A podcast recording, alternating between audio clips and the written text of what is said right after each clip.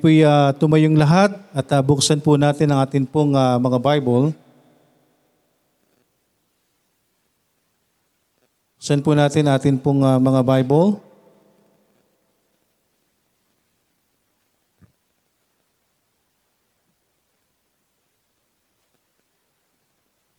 Sa book of uh, 2 Corinthians, this is a familiar verse. Hindi lang po ito first time na maririnig. At nawa ay mangusap po sa atin ng Panginoon. 2 Corinthians chapter 5 verse 17. Say amen kapag andyan na po. 1 Corinthians chapter 5 verse 17. Basahin po natin ang sabay-sabay. Ready, read. Therefore, if any man be in Christ, he is a new creature. All things are passed away. Behold, all things are become new.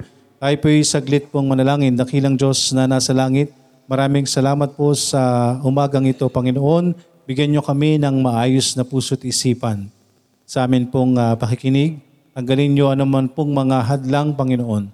Patawarin niyo kami, Panginoon, sa anumang mga kasalanan na hindi po kalugod-lugod sa inyong harapan.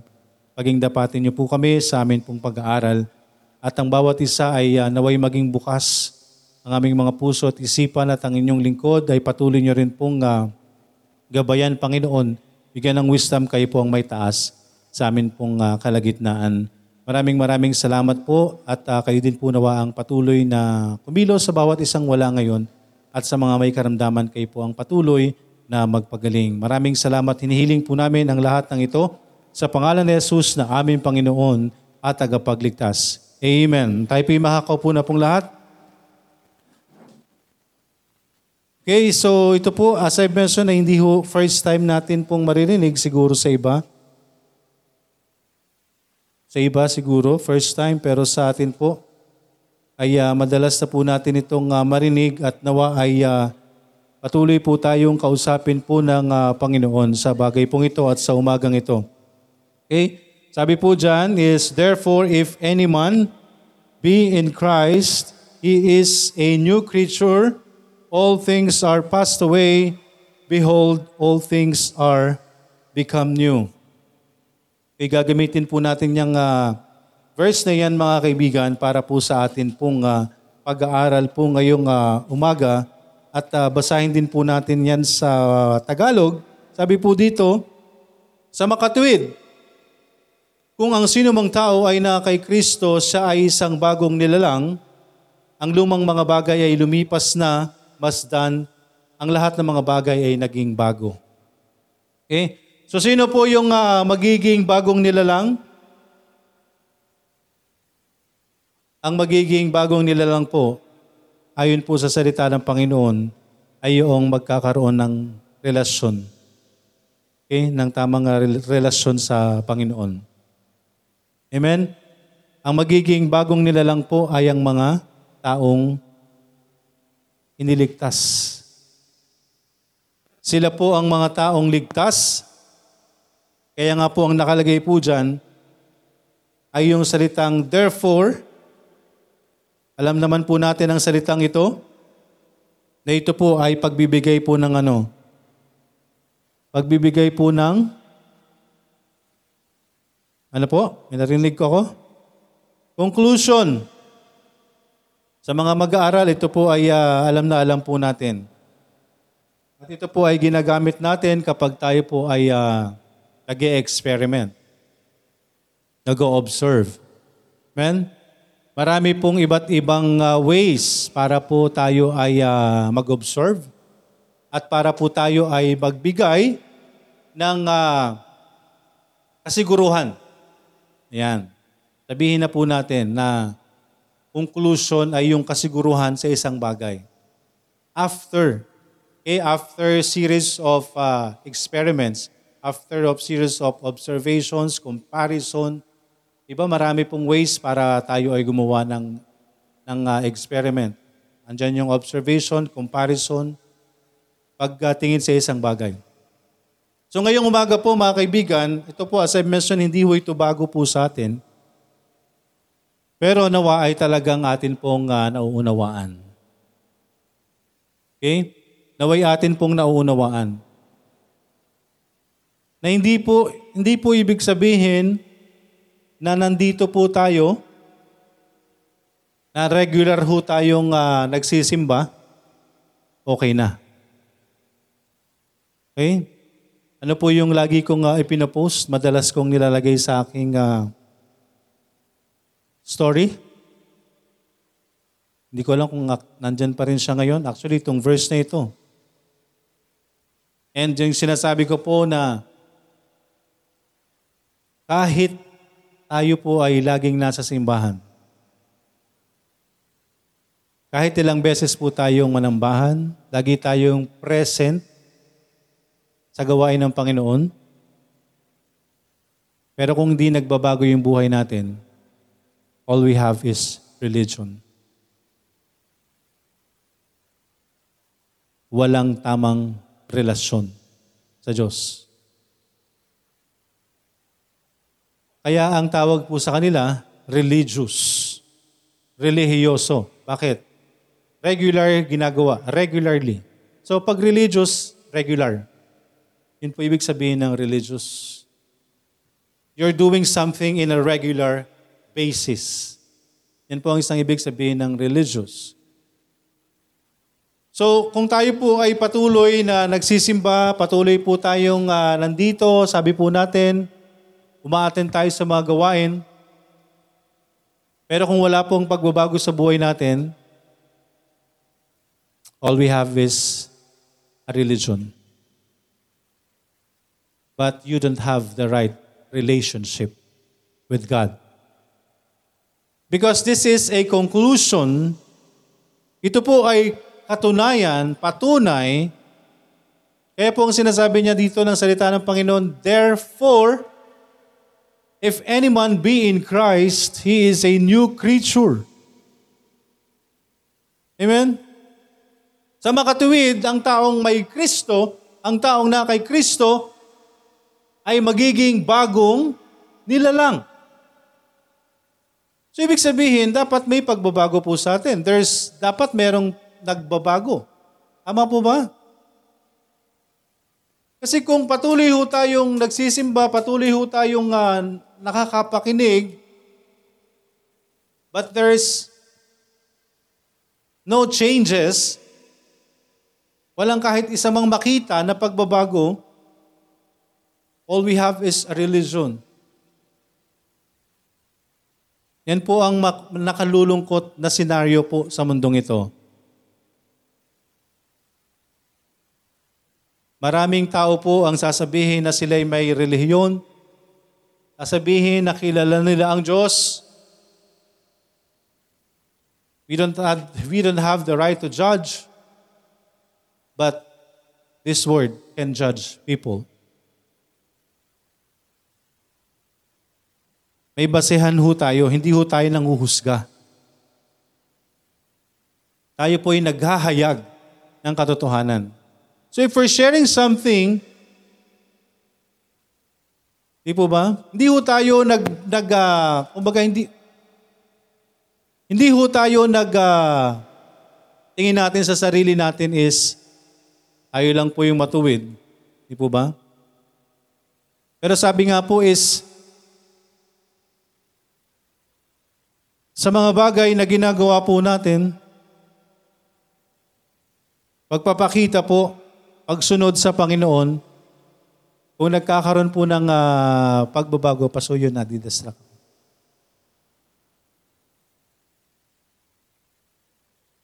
Pagpapakita po ng pagbabago,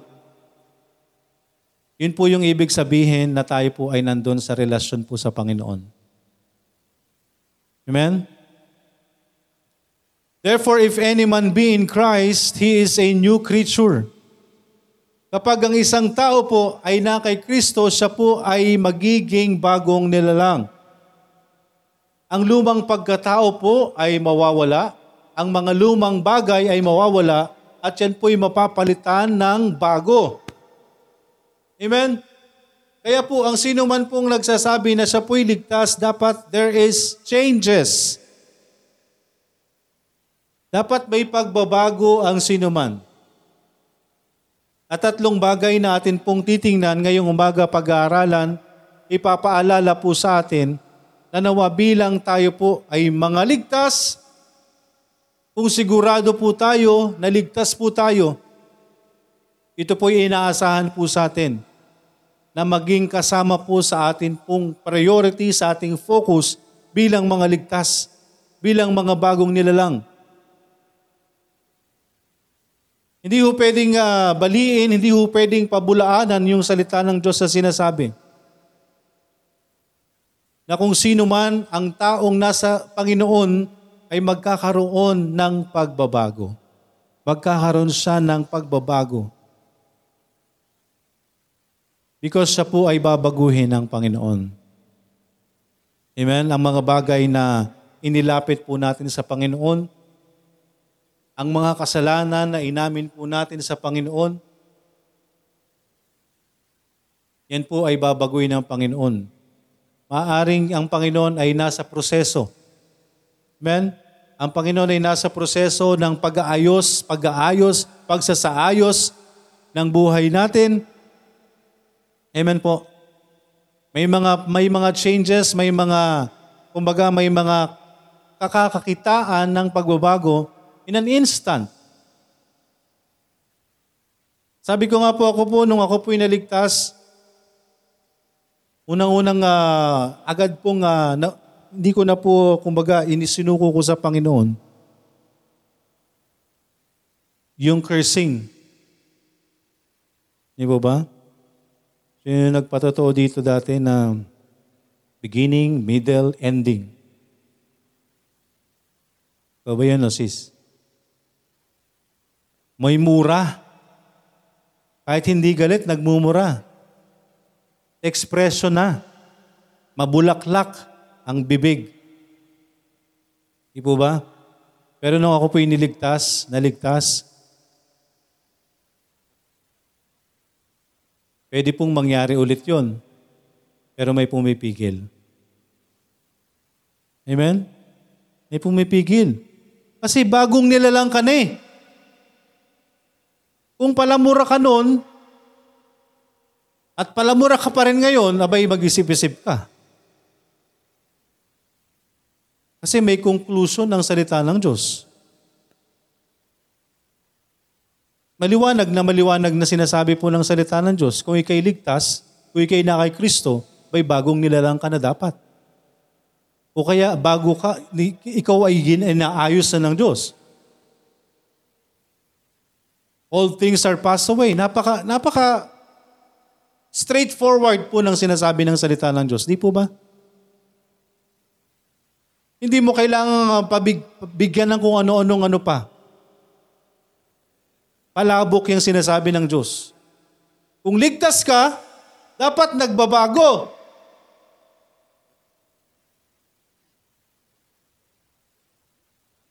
Kung ligtas ka, hindi ka lang nagsisimba. Dahil kung ligtas ka, buhay mo nakikita. Hindi pwedeng dito lang tayo sa church okay. So I've mentioned ho, ilang oras lang tayo nasa simbahan. Ilang beses lang tayo nasa simbahan. At mas madalas tayong nasa labas. Mas madalas tayong nakakasalamuhan ng maraming tao. Di po ba? At unang-una sa tahanan natin. At madalas, doon tayo sira. Doon tayo bumabagsak. Aminin natin or sa hindi. Kasi bakit? Kilala mo yung mga nasa loob eh. Tama po ba? Pagkaharap natin kapatiran, iba tayo. Pero pag wala na yung kapatiran, iba ka na. Sinong niloloko natin? Sarili natin. Kaya mga kaibigan, yung testimony ho, napaka-importante. Pero paano ka magte-testify kung hindi ka nagpapakilala? Kaya po sabi ko, ang salita ng Diyos nandyan. Kanina po, yung patotoo, naka-align dito sa, sa ituturo ko. Ngayon, yung nag-testimony na halos mag-preach na rin, naka-align pa rin. Hindi po ba sabi ng, ng salita ng Diyos, mapapatunayan mo ang isang bagay kung hindi lang mag-isang nagsasalita. So para mapatunayan mo, mabigyan mo ng justification yung sinasabi mo, two or more ang magpapatotoo. May nagpatotoo kanina, isa. May nagpatotoo na naman. Ganon din ang sinasabi. Eh talagang totoo ho ang sinasabi ng salita ng Diyos na kung sino man taong ligtas, bay dapat nagbabago talaga. Hindi mananatili kung ano siya. Pero sabi nga po, If any man be in Christ, he is a new creature. So sino daw yung magbabago? Sino yung magiging bagong nilalang? He is a new creature. Kung sino mang taong na kay Kristo.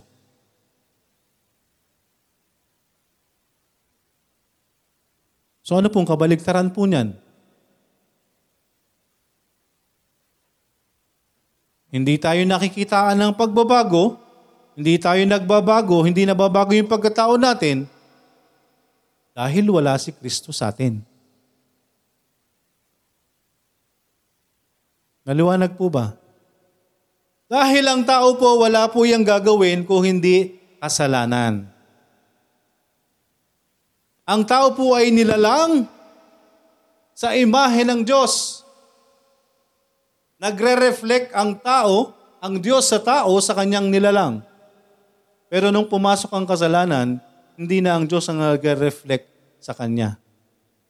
Ano na ang nagre-reflect sa tao? Anong image na ang meron ng tao? Kaaway. Because of sin. Kaya ang Diyos hindi tayo kayang tingnan. Dahil ang Diyos ay banal. Be ye holy for I am holy, saith the Lord. Ang sabi ng Diyos, tayo magpakabanal dahil siya ay banal. Hindi ho natin kakayanin yan mga kaibigan. Kaya nga po sinasabi ng, ng salita ng Diyos, He is a new creature. If any man be in Christ. So if you're not in Christ, hindi ka pa kay Kristo, wala ka pang relasyon sa Panginoon, hindi namin ine-expect to sa iyo. Hindi namin to ine-expect. Na ikay magbabago. Dahil lang magbabago lang ng tao ay si Kristo. Hindi natin kayang baguhin ng kahit sino man. Kahit sino man, kahit ang mga mahal natin sa buhay, hindi natin sila kayang baguhin. Hindi natin sila kayang pasunurin kung ano yung gusto natin. Amen? Ang tumatakbo po sa atin, mga kaibigan, ay ang Panginoon. Dahil tayo po ay naligtas, andyan po ang banal na Espiritu na siya po yung nangunguna sa atin. So ngayong umaga po mga kaibigan, nawa ay paalalahanan po tayong muli ng salita ng Panginoon bilang bagong nilalang. Bilang bagong nilalang, ano po dapat yung focus priority natin? Unang-una po mga kaibigan, Buksan niyo po ang inyong mga Bible sa chapter uh, sa book of Luke. Chapter 1. Ang sabi po ng salita ng Diyos sa Luke chapter 1 verse 77 to give knowledge of salvation unto his people by the remission of their sins So mga kaibigan, tayo po bilang ligtas, ano po dapat yung priority natin? Ano po dapat yung focus po natin? Unang-una po, number one, salvation. Amen? Salvation. Mga kaibigan, hindi po ako ma- makukonvince na ang isang taong ligtas ay ayaw magbahagi ng kaligtasan.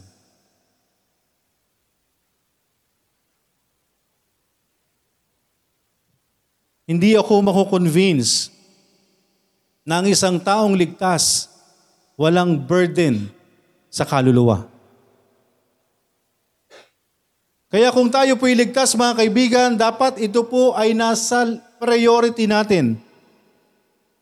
Ito po ay focus natin, salvation.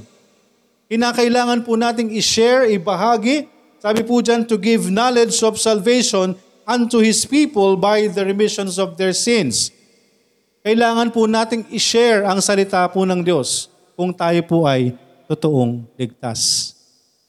Hindi po ito kailangang uh, ipakisuyo, ipakiusap sa mga taong ligtas because ang totoong ligtas, ang totoong may relasyon sa Diyos, wala siyang gagawin, wala siyang, uh, meron siyang burden para sa mga unsaved. Kung totoo pong tayo ligtas, mga kaibigan, magkakaroon po tayo ng burden to share the gospel. Amen? Para ibahagi po natin yung kaligtasan. Because mga kaibigan, kung tayo po'y ligtas, kung tayo po'y totoong nakararanas ng pagliligtas, naranasan natin ang biyaya ng Diyos, naranasan po natin yung joy ng salvation, nararanasan natin yung mga blessings, na-appreciate natin ang mga bagay, nagkakaroon tayo ng contentment. Kung nararanasan po natin ang mga bagay po na yan, kung tayo po totoong ligtas, abay isi-share natin ang kaligtasan. Tama po ba? Hindi, ho, hindi po ako naniniwala na ang taong ligtas ayaw mag-share ng kaligtasan. Yung, yung joy na nararanasan po natin, I believe gusto rin nating ibahagi. Tama po ba? When I got saved, mga kaibigan, wala po akong ginawa kundi ipanalangin ang akin pong mga mahal sa buhay. Sila po yung unang-una kong ipinapanalangin, ipinanalangin. Dahil nalaman ko po yung katotohanan. Nalaman ko po na ang taong makasalanan, ang, ang, ang tao sa sanlibutan, ang lahat ng tao sa mundong ito ay makasalanan. Kaya nakakalungkot kapag meron pong nagbibigay, ng, nagsasalita na say walang kasalanan. Ang sabi po ng salita ng Diyos, For all have sinned and come short of the glory of God. Walang matuwid kahit isa. Wala ngang naghahanap sa Diyos eh. Kaya nga po, ta, kaya nga po tayo, di ba, ang, ang, ang sabi ng salita ng Diyos, tayo ay mga lost. So kung tayo po ay lost, ibig sabihin, pwede tayong matagpuan. Amen? We were once lost, but we're not, we're found right now. Sabi po ng awitin, I was once lost, but now I am found. Kaya mga kaibigan, nakakalungkot po ang sanlibutan kapag sila po'y walang panahon sa salita ng Diyos. Nakakalungkot po ang sanlibutan kapag ang isang tao ay nagkiklaim na siya'y walang kasalanan. Kaya dap, ano pong dapat gawin natin? I-share po natin kung ano man yung ating nalalaman. Amen? Ang bang ating natututunan. Kung tayo po'y totoong ligtas, mga, ka- mga kaibigan, kung tayo po'y bagong nilalang, kung totoong tayo po'y naligtas, Kasama po ito dapat, mga kaibigan, kasama po ito. Sa dapat ginagawa, focus natin, priority natin. Hindi na kinakailangan pong ano, ipakiusap sa atin po ng Panginoon. Because ito po'y lalabas po sa atin ng natural. Amen? Kung nung tayo po'y naligtas, wala na rin po tayong gustong ipanalangin. Wala tayong bukang bibig na naway maligtas din ang ating mga mahal sa buhay. Maligtas din ang ating mga kakilala. At kahit mga kung sino man nakikita natin. Di po ba? Kung sino man, mga kaibigan, kakilala, dumaan sa buhay natin, wala na po tayong ibang ipinapanalangin. Kung hindi ang kanyang kaligtasan, tama po. Hindi na po tayo na, na, umihingi ng panalangin para sa ano.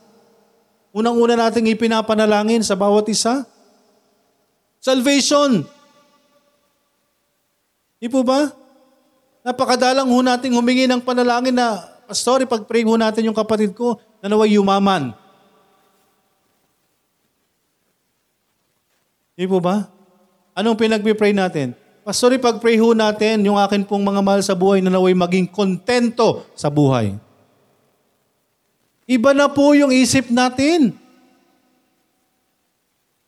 Nung tayo po'y naligtas, mga kaibigan, kung totoong tayo po'y ligtas, mga kaibigan, ito yung unang-una natin na ipinapanalangin. Salvation. Para po sa atin pong mga mahal sa buhay. Kaya mga kaibigan, tayo po hindi, tayo rin mismo. As I've mentioned, no, hindi ibig sabihin na tayo po'y nandito lagi sa simbahan. Okay na. Dapat siguruhin natin. Dapat i-align natin yung sarili natin, ang buhay natin sa Panginoon. Ang sabi ng salita ng Diyos, if any man be in Christ, he is a new creature. All things are passed away, behold, all things are become new. Kung tayo po'y totoong ligtas, tayo po'y magiging bagong nilalang. Mga kaibigan, bilang mga ligtas, dapat nasa priority natin, nasa focus natin, salvation. Amen? Pero bakit? Tanungin natin ang ating sarili. Bakit hindi natin ma-share? Bakit hindi natin maibahagi? Logic lang po. Hindi natin may share dahil baka wala sa atin.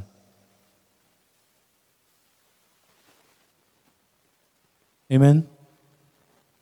Makakapagbahagi ka ba ng wala sa'yo? May ibabahagi mo ba yung joy na nararamdaman ng isang ligtas kung hindi ka ligtas? May share mo ba sa Kanya yung mga biyaya, yung mga pagpapala ng Diyos? Makakapag-testimony ka ba sa Kanya kung hindi nangyayari sa iyo? Kaya nandyan po ang salita ng Diyos, mga kaibigan. Kung tayo po'y totoong ligtas, hindi ho sapat na tayo po'y nagsisimba lang. Hindi ho sapat na tayo po'y umaattend lang ng gawain ng Diyos dapat may nagbabago sa atin. Dapat nagkakaroon po tayo ng pagbabago. At dapat nagiging priority po natin, unang-una, salvation, kaligtasan ng bawat isa. At hindi ho natin yan maibabahagi kung wala po sa atin. Kaya sa kalagitnaan po natin, naway masiguro natin yung kaligtasan ng bawat isa. Amen? Huwag tayong, huwag tayong uh, mapalagay na okay na, nag-church na ako lagi.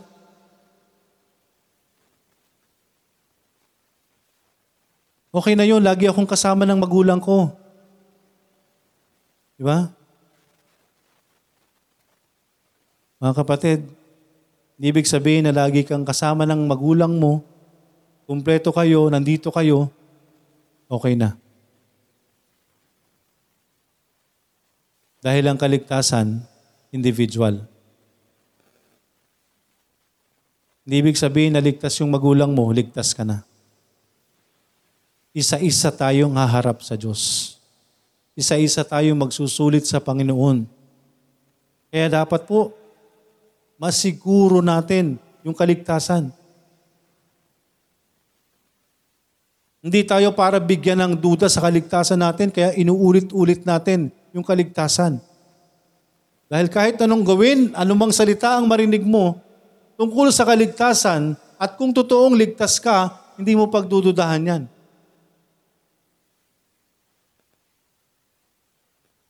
Pero mga kaibigan, binibigyan po natin ng diin, paulit-ulit, yung kaligtasan. Bakit? Dahil hinahanapan po tayo ng pagbabago. Amen? Hinahanapan ho tayo ng pagbabago ng salita ng Diyos. Dahil ang sino mang na kay Kristo, magiging bagong nilalang.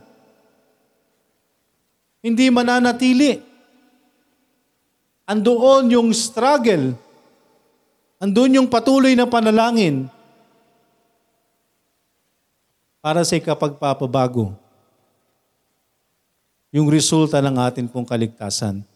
Kaya naman mga kaibigan, sa umagang ito, bilang tayo'y ligtas, tayo nilalang ng Panginoon, bagong nilalang ng Panginoon, maunawaan po natin na, isang, na itong isang bagay na ito, unang-una ang kaligtasan, ay dapat ibinabahagi po natin. Amen? Because ang kaligtasan po, ginawa ng Diyos ang kaligtasan para sa lahat na sino man na magtitiwala sa Panginoon. Ibahagi lang po natin. Sabi po sa Luke, chapter 3, verse 6, And all flesh shall see the salvation of God. Tayo po bilang mga ligtas, kinakailangan tayo po maging kabahagi para po sa pagbabahagi ng salita ng Diyos, ng kaligtasan. Nanaway ang bawat isa ay maabot po natin ng gospel.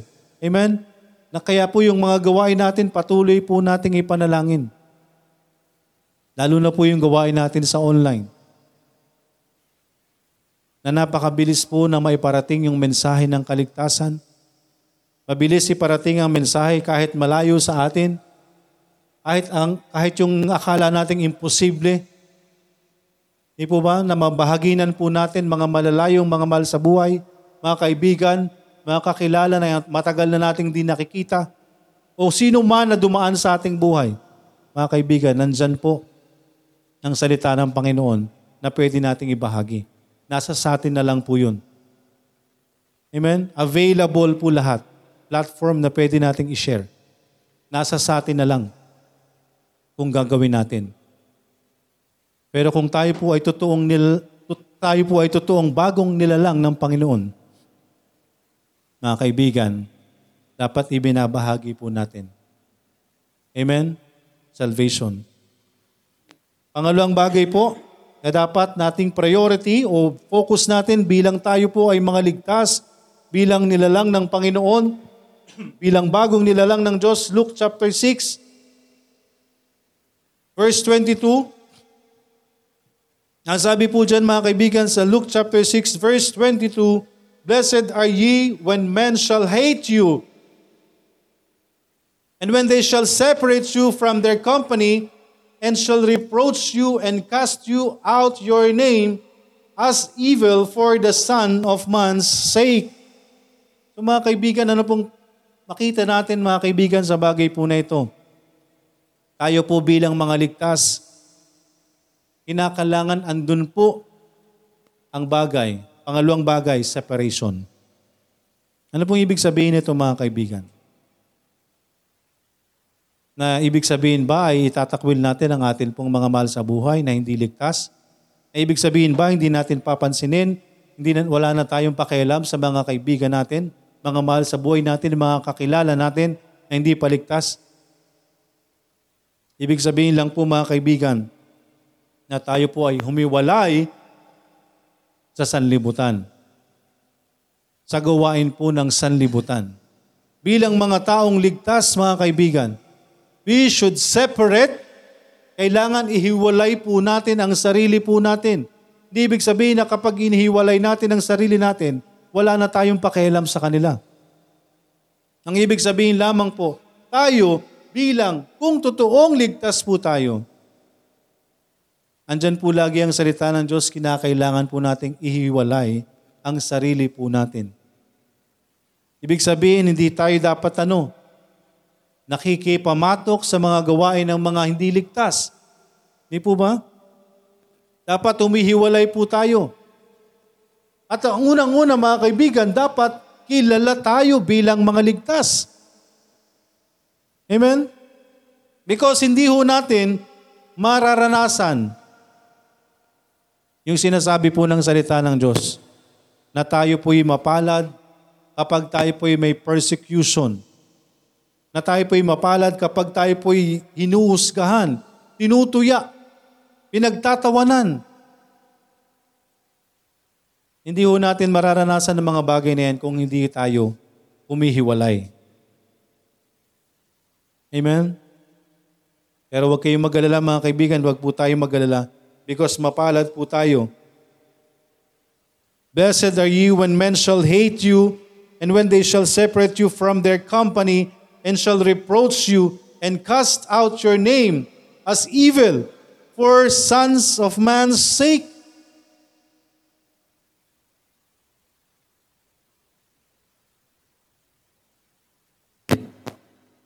Tayo po ay pinapersecute.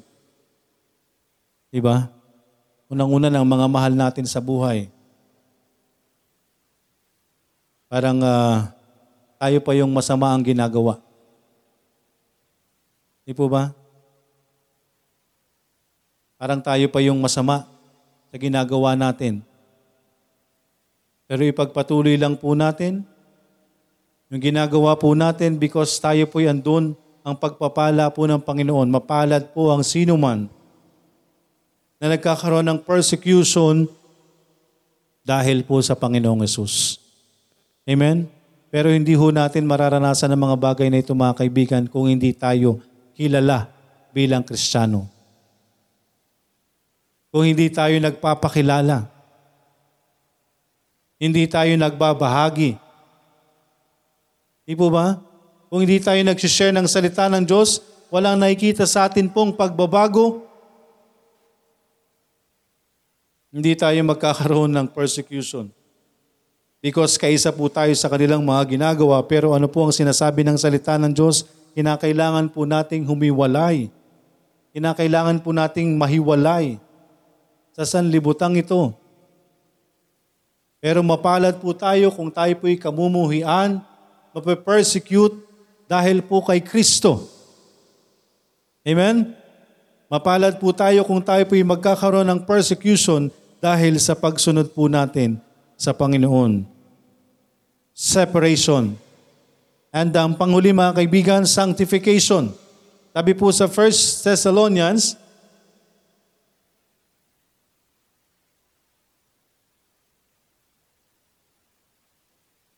First Thessalonians chapter 4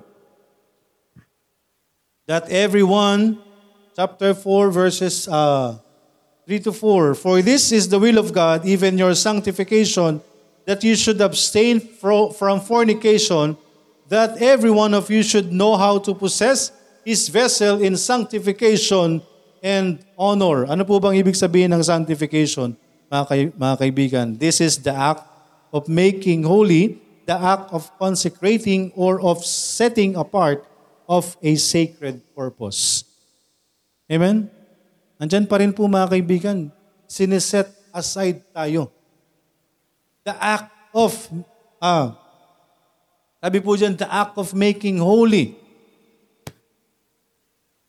So kailangan po talaga natin mga kaibigan na nandun, humiwalay po tayo, inihihiwalay po tayo sa sanlibutan. Sanctification, sabi po dyan, is the act of uh, making holy or the act of setting apart. Setting apart po para saan? Sacred purpose. Amen? Kaya talagang dapat tayo po ay ano, nandun po yung paghiwalay. Because tayo po yung pinagiging banal ng Diyos. Mga kaibigan, dapat sa umagang ito, paalala po sa atin ang salita ng Panginoon. Kung totoo po yung kaligtasan natin, unang-una, again, andun po yung burden natin sa mga kaluluwa. Yung salvation. Pangalawa, yung separation. And pangatlong bagay, sanctification. Amen? The sanctification is yan po ay patuloy na ginagawa po sa atin ng Panginoon. Patuloy po yung ginagawa sa atin ng Diyos. Pero kung hindi ho tayo hihiwalay, laging pinapaalala po sa atin, mahihirapan po sa atin ang Panginoon. Yung sanctification na ginagawa po ng Diyos. Kung nagpapatuloy po tayo. Tayo po'y nandito sa sanlibutan. Amen? Nandito tayo sa sanlibutan. Kaya nga po, inihihiwalay po tayo ng Diyos. Because andyan po yung sacred purpose sa atin po ng Panginoon. Gagawin lang po ito ng Diyos sa mga taong ano, sa mga taong ligtas. Hindi po ito mangyayari sa mga taong hindi ligtas, mga kaibigan. Kaya patuloy lang po tayong sumunod sa kalooban ng Panginoon. Amen? Yung kalooban po ng Diyos ang susundin po natin. Kaya dapat po, masiguro po natin yung salvation po natin, mga kaibigan. Patuloy po natin ipapangaral ng kaligtasan. Dahil unless ang tao ay maligtas, hindi niya mauunawaan ang anumang mga bagay. Amen? Ang mga bagay na nakasaad sa kanyang salita. Unless na tayo'y maligtas, dapat maligtas tayo, maunawaan natin ang salita ng Panginoon. Since tayo po yung mga bagong nilalang, dapat ando na po yung atin pong priority. Kaligtasan, salvation ng sino man, paghiwalay natin sa mundo, at yung hayaan natin ng banal na Espiritu ang Diyos para sa atin pong sanctification. Pinagiging banal tayo ng Panginoon sa mundong ito. Mahirap po ang pagsunod po sa Diyos, pero nandyan ang biyaya ng Panginoon. Amen? Kung hahayaan lang po natin ang, ang banal na Espiritu na, na, na manguna, manguna po sa atin. Hindi ho natin kakayanin ang mga bagay na ito kung hindi natin nahayaan ang banal na Espiritu na manguna po sa atin. Pagiging banalin po tayo ng Panginoon, hindi sa atin pong sarili. Hindi sa sarili po nating kakayanan. Kung tayo po'y nag struggle sa atin pong lumang pagkatao, isuko ho natin sa Panginoon. Huwag nating sabihin na kaya ko to. Mga kaibigan, nung, uh, yung kaligtasan ho, magbibigay yan ng pagbabago because yan ang nakasaad sa kanyang salita. Hindi tayo mananatili sa luma nating pagkatao. Yan ho ang sinasabi ng salita ng Diyos. Kaya yung sarili po natin, yung mga lumang pagkatao po natin, kasama po yan sa atin pong isinuko sa Panginoon. Kaya kung totoo, yung pagsuko natin sa Panginoon, unti-unti din tayong babaguhin ng Diyos. Isuko natin sa Kanya ang atin pong mga sarili. Hindi natin pwedeng bigyan ng justification yung sarili natin. Na mauunawaan ako ng Panginoon sa sarili ko. Ano mang ginagawa ko, mauunawaan ako ng Diyos. No. Mga kaibigan, tayo po yung mag adjust sa salita ng Diyos. Hindi kailanman pwedeng mag-adjust ang katotohanan ng salita ng Diyos para sa kapakanan ng tao. Tayo po ang susunod sa kalooban ng Diyos. Hindi kailanman, hindi kailanman Diyos ang susunod sa atin. Mauunawaan ako ng Diyos. Kaya mga kaibigan, nawa, sa atin mismo mga sarili, sa ating kalagitnaan, naway nasisiguro natin yung ating kaligtasan. Hindi natin pwedeng i-claim yung salvation. Hindi natin pwedeng sabihin na ligtas na ako. Dahil lang sino mang ligtas, pinapangunahan ng banal na Espiritu. Amen? Pinapangunahan ng banal na Espiritu. For as many as are led, or but as many as are led, by the Spirit of God, they are the sons of God. Amen? Kaya hindi po sapat na tayo po ay nandito, hindi po sapat, tayo nagsisimba lamang po, tayo nakaka-attend sa mga gawain. Again, mga kaibigan, ang hamon po sa atin. Kung totoong tayo po'y ligtas, kung totoo yung kiniklaim natin na salvation, may magbabago sa buhay natin. Amen? Hindi ho mananatili yung sarili natin kung ano tayo at kung sino tayo. Tayo ang makakapagpatotoo po niyan. Makikita po sa atin, mapapatunayan po sa atin sa mga ginagawa po natin, sa mga priority po natin, sa paghiwalay po natin. At hinahayaan natin ang kalooban ng Panginoon. Amen? If any man be in Christ, he is a new creature. All things are passed away. Behold, all things are become new. Amen? At kung tayo po'y totoong ligtas, tandaan ho natin ang tatlong bagay. Dapat may burden tayo sa kaluluwa. Salvation. Dapat humihiwalay tayo sa mundo. Separation. Dapat hinahayaan natin ang banal na Espiritu na kumilos sa atin, paging banalin tayo ng Panginoon. Sanctification. Amen? Purihin po ang Panginoon at nawa mga kaibigan, patuloy tayong manalangin sa Panginoon. Nahayaan natin na siya ang kumilos sa buhay natin. Huwag nating hayaan na tayo'y ah, lum- pumapasok ng simbahan at paglabas natin, nakalimutan na nating lahat ang ating mga narinig. Dinadaya natin ang ating mga sarili, niloloko natin ang ating sarili. Ipamuhay natin kung ano ang ating naririnig. Amen. Purihin po ang Panginoon. Tayo po'y saglit na manalangin. Dakilang Diyos na nasa langit, maraming salamat po sa umagang ito. Maraming salamat po sa iyong salita, sa katotohanan ng iyong salita. Kayo po ang gumubay sa bawat isa sa amin. Panginoon, bilang ligtas, dapat nandun po yung amin pong focus, ang priority namin sa mga bagay na ito. Sa kaligtasan, salvation ng amin pong mga ma- mahal sa buhay, sa lahat na pwede namin ipanalangin para sa kaligtasan. Ngayon din po, Panginoon, tulungan niyo kami na may hiwalay ang aming mga sarili. Huwag kaming makipamatok sa sanlibutan, sa mga gawain ng sanlibutan. At higit sa lahat, hayaan namin kayong kumilos sa buhay namin. Paging banalin niyo kami, Panginoon, sa lahat ng mga oras. Hayaan namin ang inyong banal na Espiritu ang patuloy na kumilos sa bawat isa. Panginoon, tulungan niyo kami na ipam- maipamuhay ang kaligtasan. May pamuhay kayo, Panginoon. Kayo ang makita sa aming buhay at hindi ang aming mga sarili. Maraming maraming salamat po. Muli sa inyo namin tinatagubilin ang lahat. Ang mensahe ay po ang maging power sa bawat isa at sa sino mang makakarinig.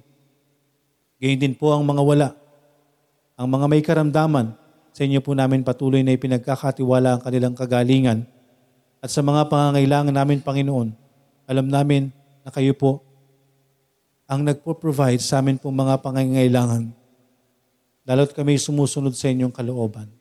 Maraming maraming salamat. Patuloy niyong kilusin ang inyong mga anak at maging patuloy na kabahagi sa ikalalaganap ng iyong salita. Pinupuri ka namin at pinapasalamatan, Panginoon. Hinihiling namin ang lahat ng amin pong mga kahilingan. Sa pangalan ni Jesus na aming Panginoon at tagapagligtas. Amen